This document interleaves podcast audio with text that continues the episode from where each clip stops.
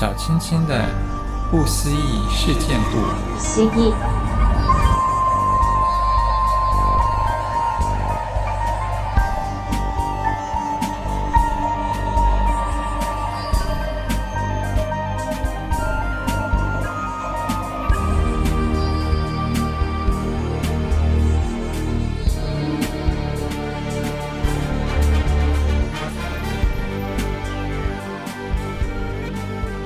大家好，我是小青青，欢迎大家一起来探索不可思议的外星人古文明。今天要跟大家讨论的是这个时光机器。那么，这个时光机器是有可能能做出来的吗？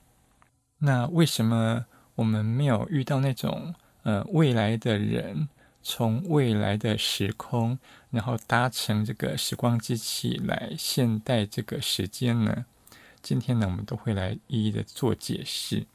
时光机器这种想法呢，在人类呢的文化里面已经呃出现过很多次了，很多的小说啦、文学啦、电影啊，都有出现过这个时光机器。那我们比较有印象的，应该就是这个哆啦 A 梦这个漫画哈。哆啦 A 梦呢，它很厉害，它有办法拿出这个呃时光机器，就是呃放在抽屉里面的那个时光机。然后呢，搭乘这个时光机呢，他想要去哪一个时代呢？哪一个时间点都非常的自由。那我们先来说说看呢，为什么人类他会有时间的观念呢？因为你知道吗？这个呃，所有的生物里面呢、只有人类有这个时间的概念。像动物啊，动物，你觉得它有时间观念吗？没有。对于动物来说，哈，昨天、今天跟明天啊，对他们来说是一样的，只有对人类来说是不一样的。所以啊，你看，就那些猫咪啊、狗狗啊，它们呢，呃，都是活在当下，就是活在今天的世界里面。他们不会想说，哦，我今天做了什么事情，可能会影影响到明天。比方说呢，我们人类，如果你今天晚上熬夜不睡觉的话呢，呃，你就就会会想说，因为我明天一大早要去上课，或者我要去上班，你会想到这件事情。但是呢，其他动物是不会这样子想的，反正他今天就是过得很开心，他今天吃得饱就够了。那为什么人类会有这种时间的观念呢？小青青认为这个跟外星人有很大的关系，因为呢，之前的节目呢，小青青有提到，外星人来到地球呢，是为了奴隶人类，帮他们挖黄金呢。那既然他们要派人类来啊、做工作的话呢，当然人类必须要遵守一定的时间，才能够做得比较有效率。如果人类都没有时间观念的话呢，就会比较懒散。对呀，如果没有时间观念的话，我今天挖黄金跟明天挖黄金有什么差别吗？那我干脆明天再挖就好了。那我明天挖跟后天挖还不是都一样？那我干脆明年再来挖黄金不就好了？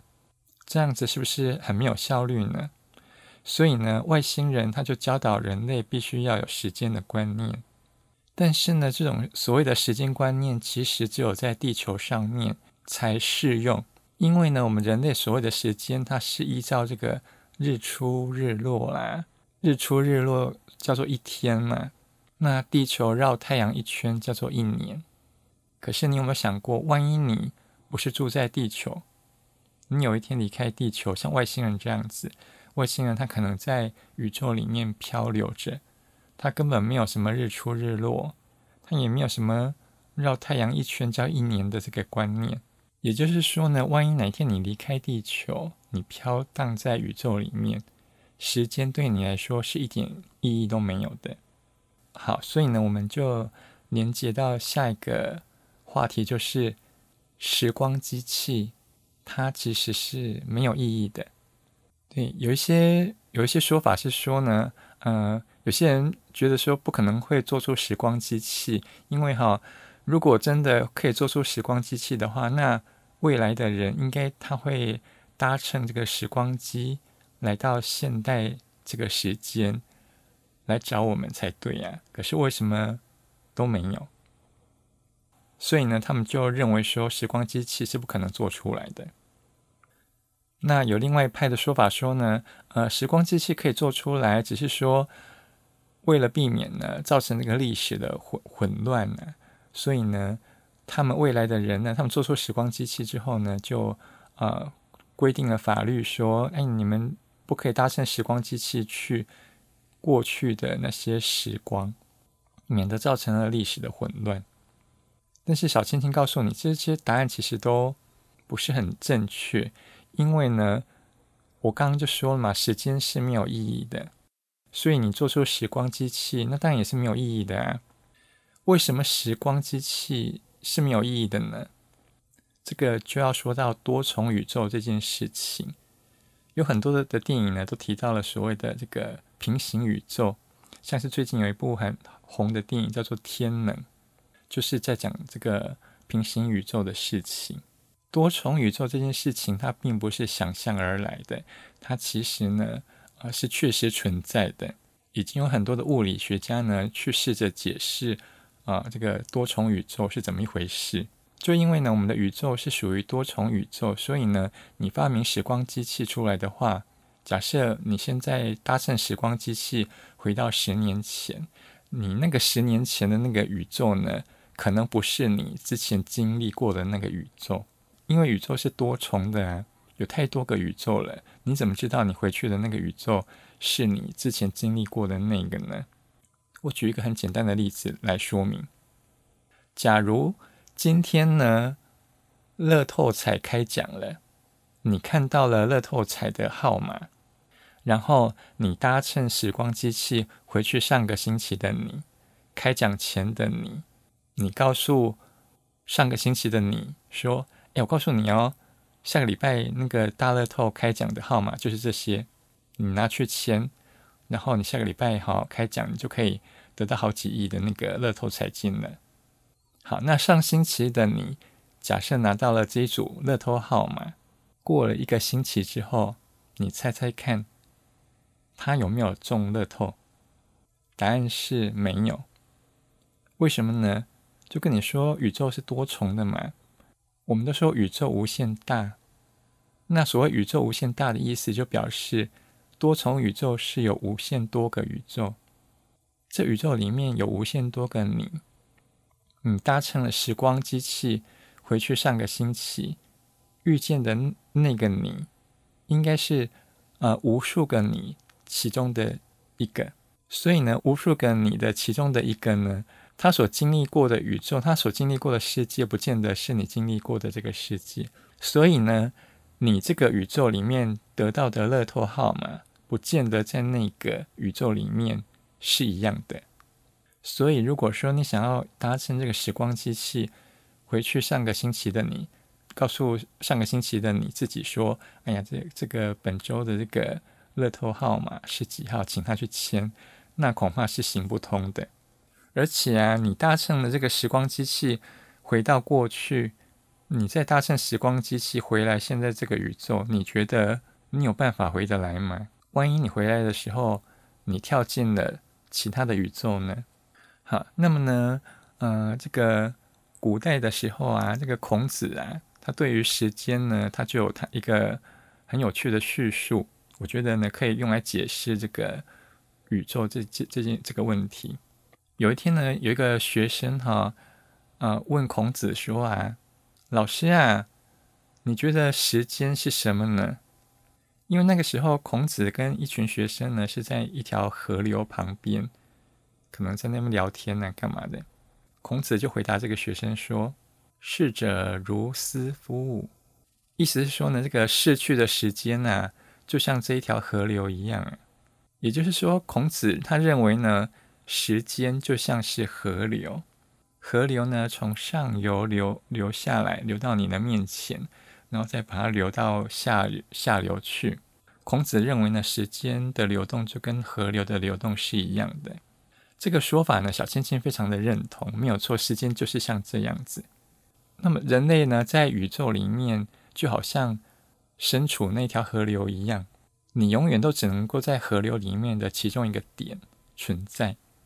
那河流的上游呢，就是过去，因为河水呢是从上游流下来的嘛，然后河水会流往下游去。那我们人类所所处在的这个河流呢，永远都是现在。那上游呢，就是过去，因为那个那个是我们经历过的地方嘛。那下下游的部分是我们还没有没有经历过的，那个叫做明天、后天、大后天，就是未来。那因为我们人类就是在这个时光的洪流里面，所以呢，你是没有办法看得到未来，也没有办法看得到过去的，你只能看到现在。好，那我们要怎么样才能够看到未来呢？很简单，就是离开那条河流啊。如果你今天不是在那条河流里面漂浮着，你是搭乘着这个直升飞机从上空往下看的话，你就可以看到一整条完整的河流，你就可以看到这个河流的上游、中游、下游，你都知道中间会发生什么事情。也就是说呢，宇宙这条河流啊，因为我们人类是在宇宙里面，所以你无论如何，你都看不到过去，你也看不到未来，你只能够看到现在。那要怎么样才能够看到过去跟未来呢？很简单啊，你就是离开这个宇宙嘛，你从这个宇宙的外面看着这个宇宙，你就可以看到过去。跟未来，小青青刚刚说很简单，其其实一点都不简单，因为你要怎么离开这个宇宙呢？没办法，因为我们人类这种血肉之躯，它就是只能存活在三度空间里面，除非你变成灵魂飘出去了，因为灵魂可能它不是它不是肉身嘛。当你变成灵魂漂浮在这个宇宙的外面的时候，你就可以很轻易的看到这个三度空间里面的。过去、现在跟未来是怎么一回事？可是当你变成灵魂的时候，你就没有办法跟这个第三度空间的人做沟通了。虽然你看得到未来，但是你没有办法跟这个第三度空间里面的人类说：“哎，我跟你讲哦，下个礼拜那个大乐透的号码是几号？”你就没有办法沟通嘛？对，因为你已经变成灵魂了，你你已经变成一个灵了，灵的存在，你你已经没有这个呃我们的血肉之躯了。所以你可能也没办法讲话，所以呢，就就讲到说，为什么有些通灵者他有办法知道说别人的过去啦，发生什么事啦，别人的未来会经历什么事情？因为他是通灵者，通灵者呢，因为他跟灵做了这个沟通的事情。我刚说过嘛，当灵魂飘出去宇宙。从宇宙的外面看我们这个世界的时候，他可以看到所有的事情嘛。那通灵者呢？因为他有办法跟那些灵魂沟通，他就请那些灵魂去帮他看，说：“哎呀，这个宇宙呢，过去发生什么事啦？未来会发生什么事啦？”呃，请他来说明这样子。所以呢，如果你真的有办法跟那些灵魂沟通的话，你就可以变成一个通灵者。好，那说到多重宇宙。孔子说：“时间就像一条河流一样。那如果我告诉你河流有三千条呢？那如果说河流它有三千万条呢？或者河流它有三千亿条呢？也就是说，多重宇宙的概念里面，这种河流是有无数条的。你怎么知道你现在是处于哪条河流里面呢？就算你看到了未来。”你也不见得会飘到那条河流里面去啊，所以呢，这个时光机器真的是没有意义的。但是呢，空间转移的机器它就是有意义的。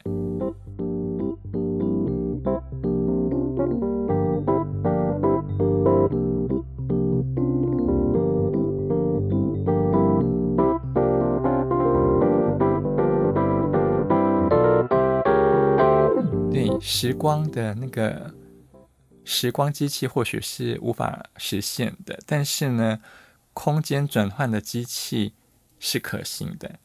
一些外星人的外星文明的这些论者呢，他们会说啊，这个外星人呢是从这个很遥远的啊、可能好几百光年以外的这个星球来到地球的。那那么遥远的地方，他们搭乘太空船来到这边。要花那么久的时间，应该都老了吧？如果说他从很遥远的的地方搭乘太空船，要花十万年的时间才能够抵达地球。那外星人他的寿命有到十万年吗？这个可能就有点问题，对不对？可是如果我告诉你，我们觉得要花十万年才能抵达的星球，这些外星人他一瞬间咻就可以来到地球，你觉得这样子是不是就有可能了呢？为什么那么远的距离，他一眨眼的时间就可以抵达呢？因为呢，根据物理学家的说法呢，空间啊跟距离都是一种幻觉。你觉得很远，事实上呢，就就在你的眼前，它就在你隔壁而已。为什么会说空间跟距离都是幻觉呢？嗯，那我们去跑马拉松不是白跑了？马拉松要跑四十二公里，如果四十二公里是你的幻觉。秀一下就到了，那那我我来报名马拉松好了，马上得这个冠军奖金。物理学家会觉得空间跟距离是幻觉，是因为呢这个宇宙大爆炸、宇宙大霹雳的这个说法而来的。因为呢宇宙啊，它一开始形成的时候只有一颗小小的粒子，它经过大爆炸之后呢，变成这个非常大的宇宙。但是呢，物理学家认为。现在一整个宇宙仍然只有一颗粒子，那这颗粒子呢，经过大爆炸到大霹雳之后呢，它就能分化出了非常多无数的粒子，才会变成我们现在看到的星球啦，啊，我们有看到河川啦，看到大海啦，看到很多的动物啦，很多的人类，都是从那一颗的粒子分出来的。但是呢，现在科学家告诉你。我们所看到的世界都是那一颗粒子的分身，就是一个幻幻觉。如果说呢，现在的宇宙仍然只是那一颗粒子的话，那你觉得距离是有意义的吗？应该没有吧，因为那颗粒子非常小，你知道吗？它就是肉眼看不到的的一颗粒子。那既然整个宇宙呢都是那一颗粒子，那当然从这边到那边都是非常非常的近。那你可能会觉得说，嗯，既然这个距离是没有意义的，那为什么我们还要我们去很远的地方还要开车啊，还要搭飞机才能到呢？因为我们人类的这个身体就是这个血肉之躯嘛，我们没有办法呢在这个空间里面呢做非常快速的移动，除非呢哪一天你离开了这个肉体，你变成灵魂。灵魂它就是一种意识的存在，意识呢，它的转移是不需要开飞机，也不需要坐车的，也不需要搭火箭，不需要搭太空船。意识的移动是非常迅速的，可以从这个星球到另外一个星球，咻一下就到了。它的速度比光速还要快。光速其实并不是很快的速度，比光速还要快的东西就是你的意识。所以呢，如果你想要做这种超空间的旅行的话，你想要用很快的速度去移动的话，移动到别的星球，你可能要脱离你的这个肉体，你必须用你的意识去旅行。因此呢，小青青非常大胆地说，外星人的生命并不是血肉之躯，他们只是意识的存在。那如果说你有看到外星人的话呢？我认为那些只是外星生命他们做出来的生化机器人，因为很多事情灵魂是做不到的，所以他们才会创造出那种三度空间里面看得到、摸得到的机器人来帮他们做一些工作。